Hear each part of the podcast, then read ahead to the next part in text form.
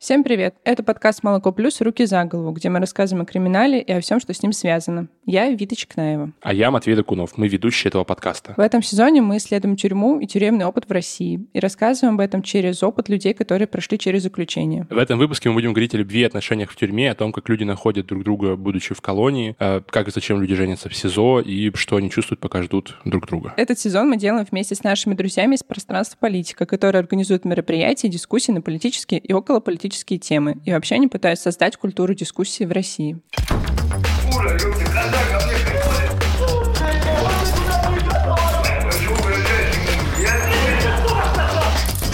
Подкаст «Руки за голову».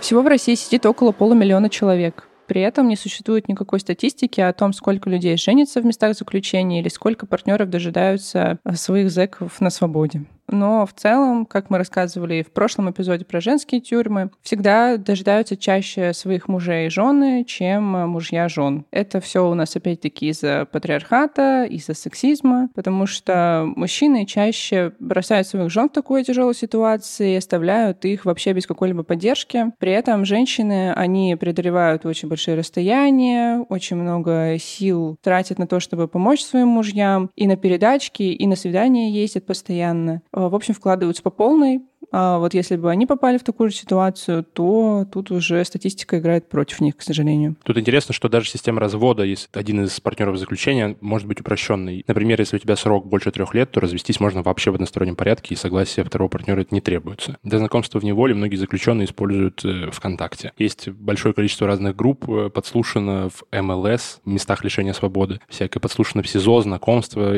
СИЗО, знакомство тюрьма, где люди сидят, переписываются, находят себе партнеров каким-то образом, образом. Да, девушек, которые знакомятся с э, заключенными таким образом, называют вообще заочницами. Они вступают в переписку, присылают передачи, а, и в лучшем случае для арестанта они могут даже пожениться. Но при этом такие девушки иногда попадают, к сожалению, в ловушку к мошенникам, потому что таким образом с ними может познакомиться не настоящий арестант, или даже если настоящий арестант, то он это сделает не из-за какой-то любви, из-за реально какой-то привязанности к девушке, а потому что он хочет вытащить из нее денег и помощи на передачке, например. Э, в местах заключения также проходят свадьбы. Как в СИЗО, так и в колонии можно сыграть этот праздник. Но он будет, конечно, не такой пышный, как на свободе. У вас не будет гостей, скорее всего, вообще. А если вам разрешат кого-то из гостей, то это... Ну, Сотрудник самый... ФСИН.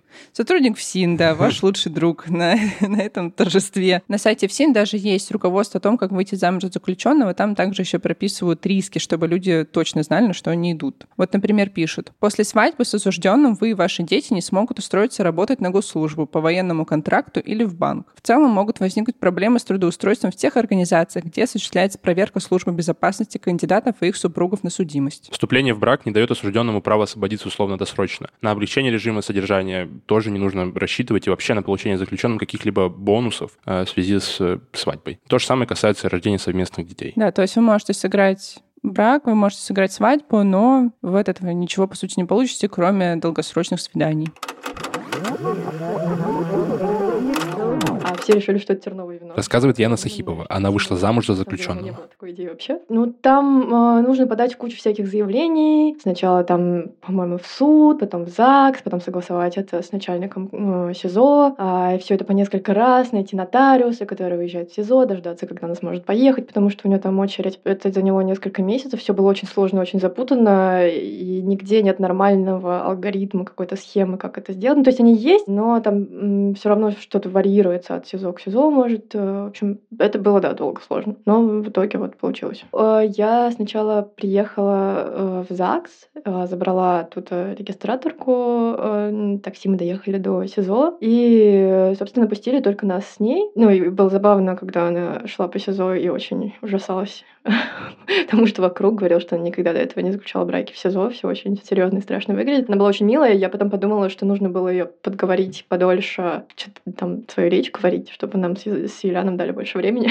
но я об этом не подумала заранее. А, ну и вот нас просто завели в этот кабинет, там был Юлиан и сотрудник ФСИН, и пока мы с Юлианом сидели, обнимались, регистраторка говорила, ну вот все, что там они обычно говорят, я не особо слушалась, если честно. И все, и мы подписали документы, я очень долго тоже прочитала, где-то кто-то такой лайфхак давал, по-моему, из подруг политзаключенных жен, а, что можно там долго подписывать документы, тупить, что-нибудь там где-нибудь искать, и в это время, собственно, у вас есть там пару лишних минут пообниматься, потому что это первый раз, когда вы обнимаетесь там за два года у нас было на тот момент где-то, мне кажется. Ну и все, и потом нам дали мне кажется, минут 10 максимум, ну, не наедине даже, а просто там вот стоял а, сотрудник ФСИН, сидела регистраторка, а сидели две девушки из ОНК, и все очень неловко смотрели куда-то в потолок, пока мы там обнимались, целовались. А, но это формальность абсолютная, то есть я в целом брак для себя вообще никогда не рассматривала, и не очень вижу в нем смысл, поэтому мы это решили сделать просто, чтобы нам давали свидание, чтобы точно в этом быть уверенными. А, но я как-то очень спокойно к этому относилась, Просто это просто для меня формальность. К сожалению, этот формальный брак так и не сработал, и из-за ковида Яна не смогла получить длительные свидания. У нас есть еще одна героиня, Дарья Блинова, и она смогла добиться длительных свиданий со своим партнером Егором Лесных, который был осужден по московскому делу, без регистрации официального брака. А, в колонии поселения «Да» свидания разрешены. Единственное, нужно доказать, что вы проживали какое-то время вместе. Это прежде всего делается а, методом похода к участковому, он, соответственно, там делает опрос по соседям, плюс ты какой-нибудь договор прикладываешь об аренде, либо договор на собственность или что-то подобное, и, соответственно, в соответствии с этим э, может быть, э, ну не может быть, а тебе участковый делает справку. Плюс я еще, конечно, прикладывала кучу ваучеров э, на совместные путешествия, там какие-нибудь фотки из этих путешествий, которые там прям с годом, а когда эти путешествия были, и в том числе это помогло. Сложно в целом для меня сейчас и тогда, и для Егора в целом это была вообще история ну, формальной, скажем так, потому что, не знаю, какие-то важные юридические штуки можно заключить через доверенность, либо через какой-то договор, и не обязательно формальность вот это делать там в ЗАГСе, где тетенька с таким начесом будет тебе говорить, что вот здравие и так далее. Часто близким, чтобы вообще попасть на это длительное свидание или даже короткое свидание, все равно приходится преодолевать очень большое расстояние, которое затрачивает очень много времени и ресурсов. Нужно собрать большие передачки, оформить все правильно, не взять с собой случайно лишнего, что у вас придется изымать на входе. Потом пройти несколько проверок, подписать все бумаги, какие-то формальности пройти о том, что вы послушали правила поведения внутри колонии, а затем вы уже проходите в здание, а, на территории колонии, которая расположена. И оно напоминает собой что-то между такой дешевой провинциальной гостиницей и общагой, на самом деле. На длительное свидание вам обычно выделяется три дня. Вы можете провести их вместе. Э, собственно, никуда не выходите. Так понимаю, арестант не живет по тюремным правилам. В, эти три дня вы просто находитесь вместе, кушаете и смотрите телевизор. Вообще выделяется два длительных свидания в год на обычном режиме, как говорят там многие. Но по бумагам я читал, что можно там до шести. Это, видимо, там тоже как-то можно использовать как э, какой-то рычаг давления или бонус бонус. А, и если ты сидишь на строгом режиме, то у тебя есть одно свидание в год. А с длительными свиданиями в целом, а, ну, для меня это очень такая нервная история, потому что прежде чем ты едешь на длительное свидание, ты должен сходить к участковому инфекционисту, получить справку о том, что вот по тому адресу, по которому ты проживаешь, а, не было зафиксировано ковид за три дня до и 21 день вообще в целом инфекционных заболеваний. Плюс ты еще накануне, я всегда беру срочный анализ ПЦР, но учитывая, что это регион, а, чуть поменьше ты за это платишь. Соответственно, это рейд по магазинам и рынкам, и с огромными сумками ты приезжаешь, говоришь, что на свидание, ну, то есть в дежурную часть подходишь, говоришь, что на свидание к такому-то человеку. Ну, обычно полчаса, минут 40 ты ждешь, и, соответственно, потом выходит представитель КДС, они, как правило, всегда женщины. Там также заполняется куча формуляров из серии того, что, ну, мне померили температуру, она не превышает норму, то, что я уведомлена, какие есть правила в комнатах для свиданий, что нельзя там что-нибудь передвигать э, без разрешения, переселяться нельзя, а что ценные вещи я оставила в сейфе при комнате длительных свиданий. Ну, короче, вот эти всю историю абсолютно бумажную заполняешь, э, оставляешь, соответственно, все телефоны, ключи, ну, то есть все такое там, ценности в целом ты можешь оставить, но главное, чтобы телефоны, наушники, все это было оставлено. И, соответственно, потом ты проходишь комнату. Я бы на TripAdvisor поставила один с плюсом. Ну, то есть это очень маленькая комната, мне кажется, она может быть, ну, квадратов 7, такого персикового цвета стены, замазанные уже раз 10 чем-то. Ну, то есть как бы это не худший хостела моей жизни, в котором я была, но учитывая, что ты находишься там с человеком, с партнером, с которым ты давно не виделся, и тебе, собственно, все равно на эту историю вокруг, ну, там чисто в целом, а даже белье стирают свое, предоставляют, но мы всегда свое приносим, как бы, а кружки, ложки, так, ну, какой-то основной я тоже свое приношу. В комнате есть телек, это стандартные, там, не знаю, 10-15 каналов, которые разрешены, там, из серии «Звезда», РЕН-ТВ, «Рептилоиды», мое любимое. Но единственное, что мы можем там смотреть, это «Пятница» как раз-таки, ТНТ. Есть обогреватель, если дело зимой. Ну, то есть там прям такие подвесные батареи. Месяца полтора назад я была у Егора, и там даже поставили напольный кондиционер. Они, правда, стоят в коридоре, то есть нужно открыть дверь, все провентилировать, закрыть, и немножечко прохладнее стало, потому что там в целом около 40 градусов и выше на улице. А на длительные свидания если мы говорим про еду, можно проносить фактически все, там даже бабушкины пирожки, мамину пиццу и вчерашний салат, который ты готовил а, в 2 часа ночи, условно говоря. А единственное, нельзя проносить, само собой, алкоголь, в том числе квас, что летом нам было обидно, потому что сезон окрошки, come on. Допустим, а летом обычно в большинстве колоний, мне кажется, наверное, во всех, из-за того, что жарко, наступает время ограничений в плане того, что ты можешь принести на передачу, то есть никакой молочки, никаких мясных продуктов, ну, то есть то, что быстро портится, нельзя приносить. А на как раз длительные свидания это можно делать.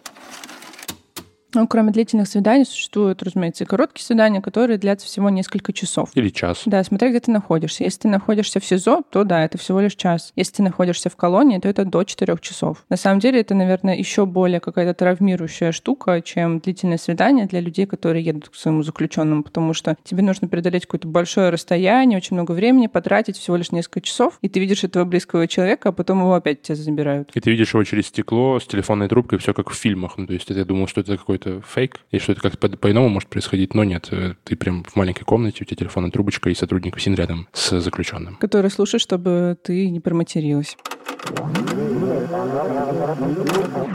Тебя заводят просто в какое-то помещение, внутри которого выстроены какие-то там стенки, закрывают за тобой дверь. Это очень маленькое пространство, там буквально, не знаю, метр на метр, наверное. Ну, то есть оно, оно очень маленькое.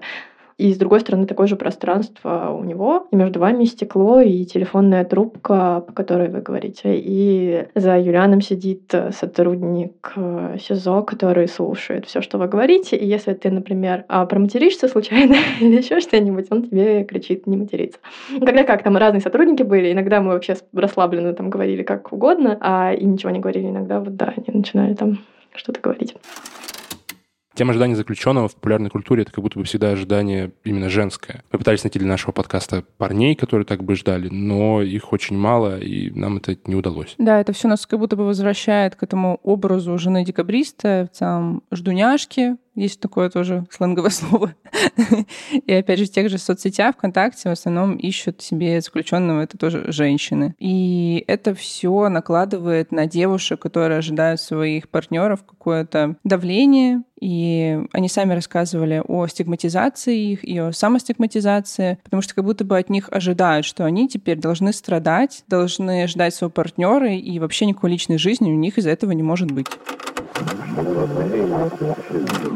Как такового давления не было. Наверное, была моя личная стигматизация в плане того, когда только я начинала заниматься делами Егора и серии переоформить симку, закрыть кредиты. Ну, то есть все вот такое вот э, бумажное, это вот канцелярит такой классический, э, было, ну, мне конкретно сложновато. Ну, человек видит э, доверенность, которая подписана начальником СИЗО, и ты пытаешься что-то объяснить, а ну, это мне конкретно неприятно. Люди, наверное, спокойно реагировали, а мне это было очень тяжело. Ну, то есть там прошло буквально там 3-4 месяца после вот, там истории, как его забрали. Но потом я с этим справилась довольно-таки... Ну, этот процесс легко прошел. Там, судя по историям других девчонок, которые были в подобной ситуации, там потяжелее все это проходилось. И а, у меня была история с тем, что меня дико бесило, что я была изначально, вот какие-то первые моменты, я была приложением к политзеку. То есть невеста политзека, Даша, какая там Даша? Ну, она как бы и без политзека-то тоже что-то из себя представляет. То есть вот это вот бесплатное приложение меня очень сильно бесило, и вот с этим тоже кризисом самоидентификации, я его называю. И, кстати, через него многие проходят партнерки политзека, ну, то есть с кем я общалась и общаюсь. Ну, у всех до одной это была история.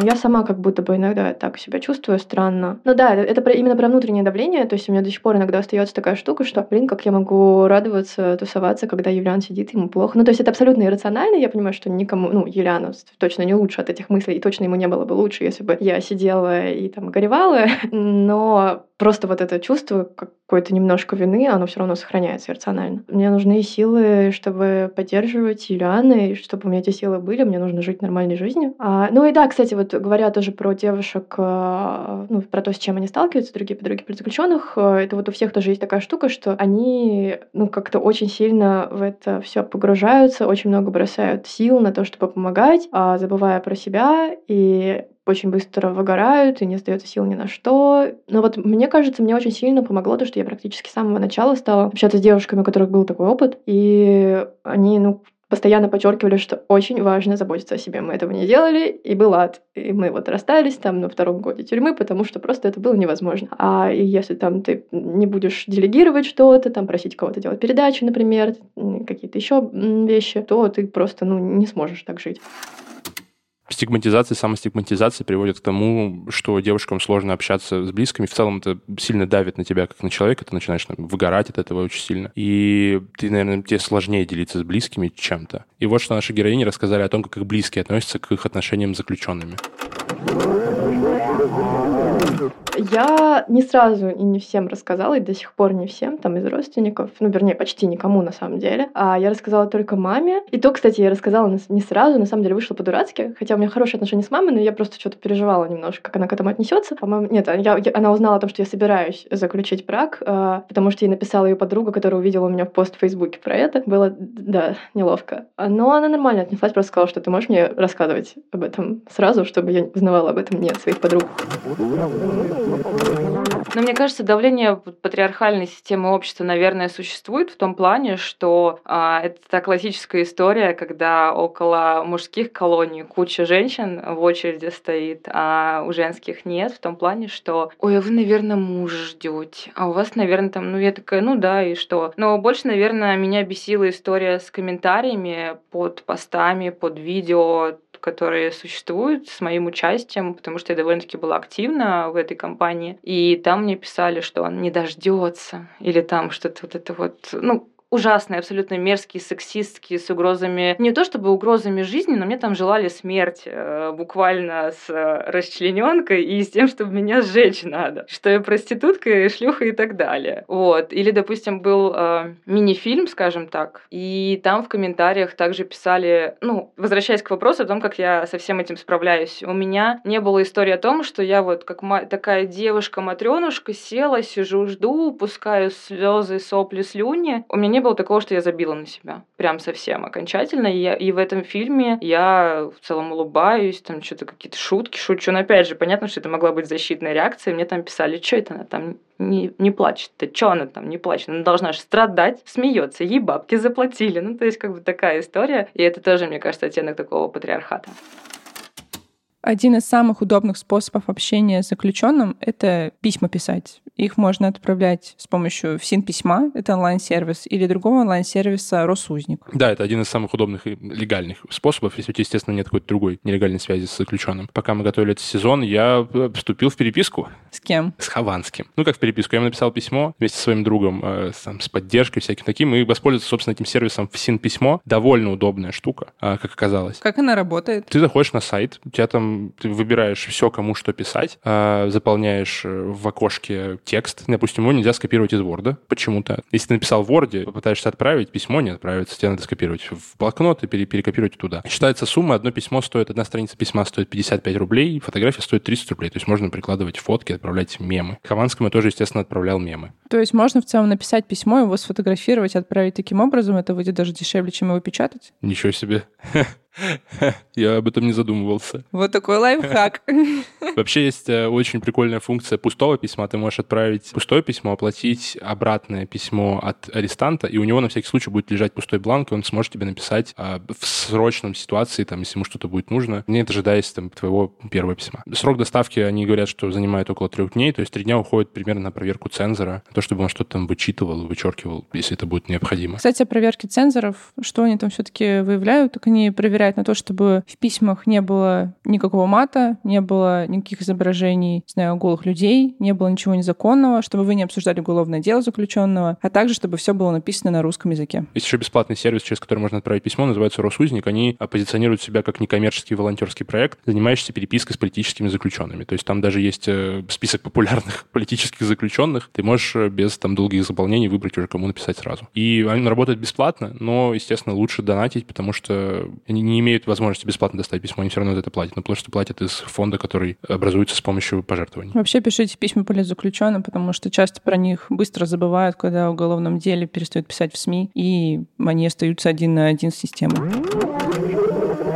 Ну, вообще, они, по идее, вычитывают все письма, и если там есть э, мат или что-то про дело или что-то про секс, э, какие-то порнографические материалы. В общем, они все это должны убирать. Ну, там, если письма, то зачеркивать, если фотографии выкидывать. Картинки можно, мемы можно.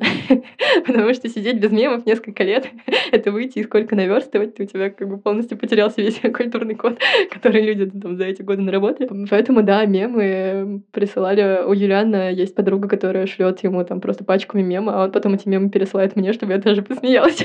А иногда он их даже переделывает. Недавно он мне посылал какой-то мем, а, там, диаграмма, а, где написано, почему я супер, и весь кружочек желтый написано, потому что супер. Он его разрезал пополам, наклеил на бумажечку и вставил там буквы «на», то есть получилось, почему я на супер. А на практике в СИЗО ФСБшном такое ощущение, что цензуры как будто бы не было. Ну, то есть писем, скорее всего, читали, я думаю. Иногда такое чувство, что их читал исследователь подолгу, потому что они передавали их очень долго. Но при этом ничего никогда не зачеркивали вообще. То есть там, ну, тоже, опять же, можно было материться в письмах, и все равно. И даже, а, еще, по идее, нельзя на иностранных языках, но мы с Юлианом иногда, я там присылала ему текст песни на английском, и ничего, то есть все передавали. Но вот в колониях по-разному. Я думаю, что в этой колонии, возможно, будет жестче. Да, ну это, это типа потому, что я так понимаю, что они, что у них нет центров, которые говорят на разных языках, и поэтому они не могут все прочитать. да, это довольно абсурдно. А это, кстати, ужасно на самом деле а, в том плане, что в этом ФСБшном СИЗО сидит очень много иностранцев, а, потому что а, пересечение границы — это статья, которая находится в ведомстве ФСБ. И Юлиан сидел, например, с марокканцем, который вообще не говорил по-русски, по-английски, и он не мог делать вообще ничего. То есть он не мог читать книги, он, ему нельзя было писать, ему нельзя было звонить, он не мог поговорить с Юлианом, ему не, то есть ему просто нечем вообще было заниматься, поэтому он пытался говорить с Юлианом на своем языке, ему было совершенно все равно, что Юлиан его не понимает и не хочет с ним говорить, потому что это невозможно. Он просто продолжал это делать. И, в общем, да, такие истории у него бывали. Для тех, кто также ждет заключенного и сталкивается с постоянным стрессом, Дарья дала небольшой совет.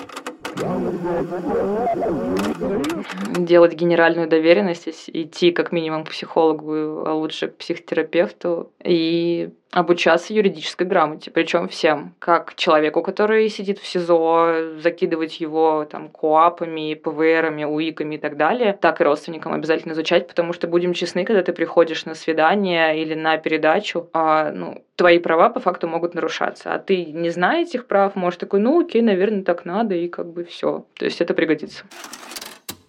Если ожидание заключенного на свободе или даже знакомство онлайн кажется уже какой-то более знакомой ситуацией и более типичной, то знакомство двух партнеров вместе заключения кажется вообще ситуацией какой-то нереальной на самом деле. Это может произойти в каких-то очень редких случаях. Вот, например, муж и жена могут познакомиться только в колонии поселения, в которой при этом проживают вместе и мужчины, и женщины. В Ленобласти такая колония существует всего лишь одна. Да, мы вообще еще пока не говорили о том, какие бывают колонии. Изначально вообще колонии делятся на два вида. Э, воспитательные для для несовершеннолетних и исправительные для взрослых людей. И исправительные уже делятся на четыре типа. Колонии поселения, колонии общего режима, колонии строгого режима и колонии особого режима. Э, колонии поселения — это самый щадящий, наверное, режим. У тебя иногда нет забора, в целом порядки чуть более свободные. Там отбывают наказание люди, которые сидят за не тяжкие преступления или преступления, совершенные по неосторожности. Например, убийство по неосторожности, вероятно, ты отправишься сюда. А также туда могут перевести из колонии общего или строгого режима за хорошее поведение и, наверное, сотрудничество с администрацией. В некоторых разрешено проживать вместе с семьей, семьей, разрешено обучаться заочно, а по территории можно передвигаться, в принципе, без конвоя и даже иногда покидать эту территорию. Например, на спортивное мероприятие или там на КВН поехать даже или разрешают. или в больницу отправить тебя могут. Также там можно свободно пользоваться деньгами. Например, в общем режиме ты можешь только 3000 в месяц рублей тратить во внутреннем магазине. колония поселения – это маленькая деревня. Если ты находишься в тюрьме либо ВК, ну, ИК исправительная колония, то тогда там присутствует четыре забора, а вышки стоят, собаки постоянно лаются. То есть ты находишься в замкнутом чуть пространстве. А колония поселения – это маленькая деревня со своей фермой, со своим э, огурцами, где выращивают парниками.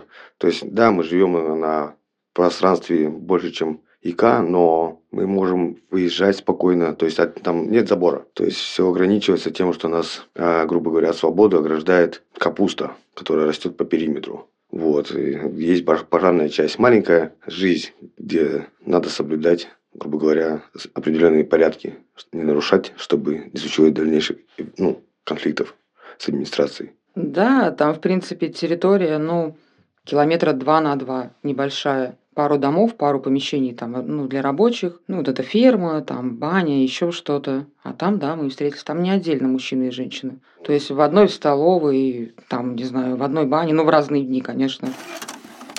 Наши герои, Иван и Анна Растегаева, они как раз познакомились, когда отбывали свое наказание в колонии поселения в Ленобласти. Анна сидела тогда в первый раз, а у Ивана это был уже второй срок. Тогда Иван работал в столовой, а Анна только-только попала в колонию. Я вышел с утра, привезли карантин новый, женский этап, грубо говоря. Вышел с утра посмотреть, как они кушают. Ну и вот сидит, смотрю, сидит, кашу не кушает. не хотела кашу кушать. Я ей предложил чайку. Потом мы там некоторое время не общались. Ну, потом вокруг нее много бегало всяких разных там мужичков. Так сказать, я стеснялся подойти. А потом через два месяца узнал, что она тоже мне симпатию сказать. И ну, решил подойти. Ну, так и познакомились. Сообщались. Уже, вот уже 11 лет, в принципе, вместе. Нет, не скрывали вообще. Ну, потому что это бессмысленно, в принципе. Никто ничего не говорит, не делает никаких замечаний. Ну, как ну, не скрывали? Нет, ну там было запрещено, например, ходить друг к другу вот в бараке, это называется. То есть женщине в мужской дом заходить там нельзя. Как бы за это, да, могли там наказать, как бы, ну... Там... Интимными делами нельзя было заниматься. Ну, да. Приходилось скрывать это, прятаться в всяких помещениях непонятных, типа душевой типа кабинки. душевой кабинки в столовой, да. Поэтому приходилось скрывать. Даже один раз закрыли за это дело в. Э, в штрафной изолятор где находятся особо опасные преступники. Там было пар очень много. Да, вечером прогулки перед проверкой. За час до проверки там прям целый этот Невский проспект парочек влюбленных ходил. Ходили, обнимались, целовались. У нас даже, у меня были знакомые, друзья, ну, как сказать так, семейники, можно сказать. Вот, они говорили, сколько вы можете целоваться? Вы с утра до вечера целуетесь, а мы не могли, ну, потому что отлипли друг от друга. Хотя отношения между заключенными формально запрещены в колонии поселений, но никого это не останавливало. То же самое, в принципе, с сексом. Заключенные так или иначе находят места, где уединиться, могут попросить кого-то из своих там друзей, приятелей, семейников присмотреть, э, постоять на стреме. Но вообще, если о ваших отношениях узнает администрация, вы можете отправиться в ШИЗО. В общем, мы уединились по поводу интимной жизни. Уединились в ППК с женой, закрылись, она осталась одна. Закрылись, и пришла у нее Алена, большая такая женщина, громадная, прям мощная такая. Мы закрылись изнутри и только вот начали там, грубо говоря, прелюдии там сюда-сюда. Пришла эта Алена, начала стучаться в двери. Выломала вот эти двери. Мы начали прятаться за э, стиральную машинку, за сушильную камеру. И так было смешно, что ли, там люди, преступники, грубо говоря, и прячутся от какой-то Алены. Ну, в итоге она нас заметила и получила они потом по щам. Про презервативы я не помню, были они? Были, были. Одно время даже в дежурной части бесплатно выдавали. Да, пришел такой как Гитлера это звали нашего, Михаил Юрьевич. Михаил Юрьевич, вот, он приходил на проверку и сказал, ребята, вот этими штуками надо пользоваться, а то слишком много у нас беременных. Хм. Вот я когда ездила в больницу, у нас было шесть. Вот одна только не беременная. А так вообще за все время, видимо, много раз он так пришел уже с презервативами. Дом 2 можно было снимать. Я думаю, что если повесили камеры по периметру, просто можно было дом 3 снимать, и мы подняли все проекты. Когда Иван и Анна отбывали наказание, они вот уже познакомились, завели отношения, и более того, они даже завели ребенка. Но родила Анна уже на свободе, к счастью. Анна вышла на свободу на уже таком приличном сроке и родила на свободе мальчика. Родственники, которые не знали о том, что это ребенок Ивана, очень сильно удивлялись вообще, как такое произошло. И вот что Анна рассказывала о том, как родители Ивана и ее мама отнеслись к их отношениям. Ну, вот Ванина мама, например, изначально, ну, она даже боялась меня встретить, потому что она, видимо, меня представляла, ну, как в каких-то там ужасных НТВшных вот этих вот программах или еще что-то. А потом, когда увидела, уже говорит, да, такая красивая. Но она относилась так, что как это? Сын себе в тюрьме нашел жену, еще она и беременная. Это ужас. Как бы многие не поняли, если бы, ну, до сих пор, наверное, не понимают, как так произошло. Но вот так произошло, мы прошли уже огонь, воду и медные трубы. Все сначала плохо отнеслись. Ну, мама точно. Отец сразу воспринял очень близко. Потому что когда они первый раз увиделись в роддоме с родителями, с моими. И потом уже, да, конечно, мы ездили к ним, отдыхали. А Анина мама отнеслась, ну, с пониманием, что так вот такой факт. Ну да, да, сначала вот было напряжение, пока вот не увиделись первый раз вживую. Даже потом многие жители, ну, я как бы ездила к нему в город к родителям, и мама, когда гуляла с коляской, говорит, ой, а что, брат еще ребенка родил, ну, старший, он говорит, это Ванькин. Все такие, как Ванькин? Он жену в тюрьме, откуда? Было такое удивление. Когда Анна освободилась, Ивану, по его словам, было очень тяжело. А, он даже нарушил какие-то правила, и сначала его отправили в ШИЗО на 45 дней, а потом вообще отправили в другую колонию более строгого режима. Но закончилась их история вообще тем же самым, что и у девушек в начале. Анна ждала своего Ивана на свободе. Передавала ему передачки и ездила на свидание. Никуда от этого не уйти, походу. Да, реально. Я узнал, когда ребенок родился, я долго относил меня перережимили за то, что я нарушил условия режима содержания, так сказать, в этой колонии. Меня на общий режим отправили с колонии поселения. Я сидел в ШИЗО, 45 дней сидел в шизо и специально откладывал, откладывал. И вот когда вот меня с колонии поселения отправляли на общий режим, пришла наша знакомая Юлия Галемба. Вот. И она в ШИЗО под окнами кричала на весь поселок «Растегаев, у тебя родился сын!» И мне там сразу принесли чаю, там сигареты принесли, поздравлять, поздравить. И вот в тот день, когда меня перережимили, у меня родился сын 25 января. А потом она приехала ко мне уже в Горело, ну, тюрьма. Приезжала ко мне три раза в месяц, строго привозила там передачи, сигареты, не знаю, крутилась, как вертелась, как белка в колесе. У нас э, нарисовался такой очень радостный образ колонии поселения, мне кажется, потому что у наших герои из колонии поселения проживали там некоторые романтические чувства, и они все немножко скрасили. Естественно, не все колонии поселения могут быть такими, и я думаю, что в гендерно разделенных колониях э, все-таки устанавливаются какие-то правила внутренние, там, масти могут уже действовать, то есть там все уже может быть гораздо, гораздо жестче и гораздо привычнее в плане тюрьмы. Да, потому что когда люди живут вместе, мужчина и женщина, они все перемешку, и как-то проще в целом существовать, потому что ты видишь, что у тебя внутри в колонии примерно то же самое, что и на свободе. Как бы ты даже ограничен только капустой, которая растет по периметру, даже нет забора. И, конечно, у тебя нет желания как-то насиловать окружающих морально, вот заставлять всех влезать в какие-то рамки жесткие. Вообще колония поселения, особенно такая смешанная, а это звучит как тюрьма здорового человека, потому что у тебя нет такого жесткого, в случае мужских колоний, там какого-то патриархального такого понятийного давления друг на друга и давления сокамерников. И ты в целом выходишь, наверное, не такой озлобленный, а, не такой травмированный всем остальным миром, потому что ты находишься там какой-то романтический интерес и увлекаешься им, проводишь как-то время в этом. Даже если ты находишься в смешанной колонии, колонии поселения, это все равно не гарантия того, что ты проведешь весь свой срок в каком-то с каким-то романтическим романтическим чувствам в романтических отношениях. Все равно ты можешь быть одиноким человеком, не знаю, там, загнанным каким-нибудь, все такое. Но это не мешает тебе, конечно же, поддерживать отношения с близкими на расстоянии, писать письма, получать письма, там, ходить на длительные короткие свидания. Да, система очень сложная, их получить не так просто. В целом, их очень мало в году, но хотя бы какой-то шанс увидеть близкого человека, за это нужно цепляться.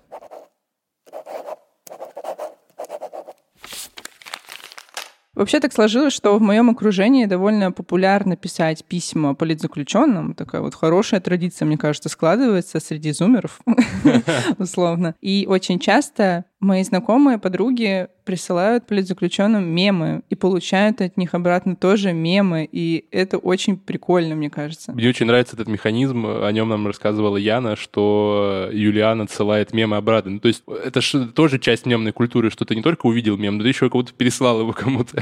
И как бы просылать мемы почты друг другу, это очень мило, смешно, это как попытка как будто бы уцепиться за ту старую реальность, в которой ты жил до этого. Да, ты остаешься в контексте вот этом свободном, и когда в целом целом человек шутит, он в целом чувствует себя более свободным, поэтому не просто пишите письма политзаключенным, присылайте им еще мемы и шутки. Если говорить о мемах, которые присылают обратно заключенные на свободу, то да, они часто, конечно же, на тюремную тематику, ну, никуда не денешься, контекст, в котором ты находишься, ты чаще об этом и шутишь. Моя подруга даже коллекционирует эти мемы и выкладывает закрытый телеграм-канал для тех, кто откинулся. Так что подписывайтесь, блин.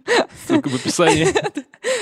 Ну вот, э, попробую рассказать мем. Например, там вот такой есть э, мем на тюремную тематику. У нас фотография камеры. А, двое заключенных стоят в растяжке. Для тех, кто не знает, такая специальная позиция, э, очень пыточная, как мне кажется. Человек наклонен головой вниз, и при этом руки у него подняты наверх. И он касается стены задней стороной рук, то есть ты довольно, ты прям выкручиваешь их. Ну, это в идеале, но это не всегда получается чисто физически даже. И при этом в камере в данный момент проходит шмон, сотрудники ФСИН все осматривают, и такая надпись на этом всем. Каждое утро в нашем заведении начинается одинаково. Это уже обычай, традиция, я бы сказал, ритуал. Вот такая пост-ирония. Я Хованскому послал мем с Джиганом. Это было летом, и Джига, мем с Джиганом был на пике популярности. Там изображен доширак, и на нем прифотошоплен лежащий Джиган. И написано, когда ты только заварил доширак, отвернулся, и разворачиваешься, там муха. И муха такая на расслабоне на чили. Ну, как-то так.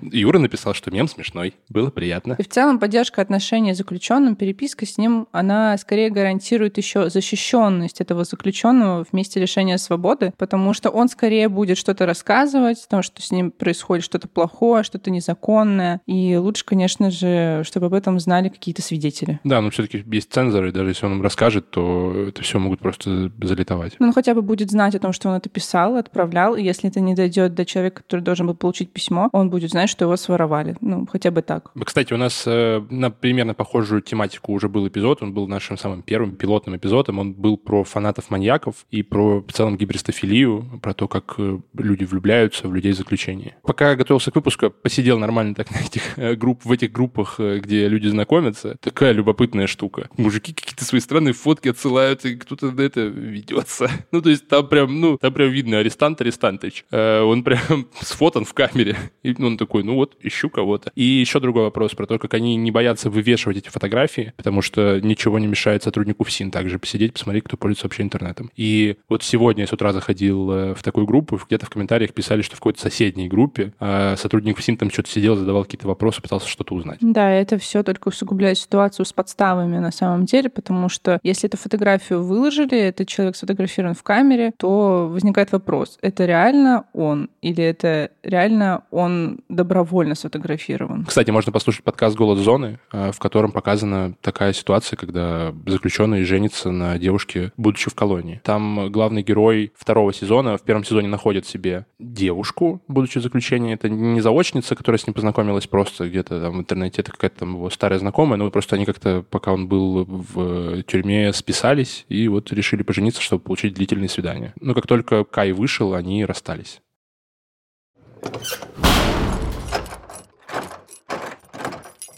Спасибо, что послушали этот выпуск. Спасибо патронам, которые поддерживают наш проект. Это был подкаст «Руки за голову» и ведущие Вита Чекнаева, Матвей Докунов, а еще звукорежиссерка Варвара Грушко, продюсер Леша Жабин, редактор Филипп Смирнов и корреспондентка Анна Нестерова. «Молоко плюс» и наш проект существует только благодаря подписчикам на Патреоне. Патреон — это сервис, который позволяет нашим читателям и слушателям подписаться и поддерживать нас регулярными пожертвованиями. На эти деньги мы можем дальше развивать наш проект «Печататель монахи» и высылать мерч нашим патронам. Подписывайтесь на нас на всех удобных для вас платформах. Это может быть Apple Podcasts, Яндекс Музыка, Castbox, э, Spotify недавно открыл подкаст для России. А также подписывайтесь на пространство политика, ходите на их мероприятия, дискутируйте и учитесь слушать других. Всем пока. Пока.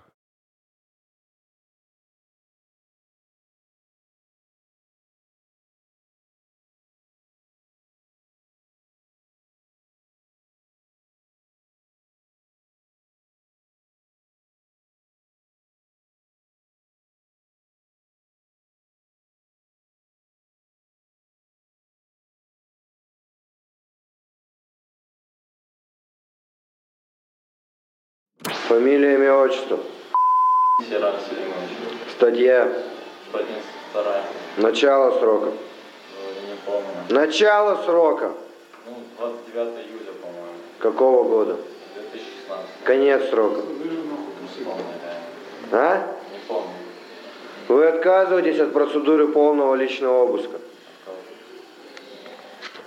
В данном случае к вам могут быть применена физическая сила либо специальные средства.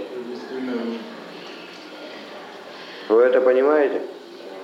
Тем самым вы отказываетесь от процедуры полного личного. Отказываетесь?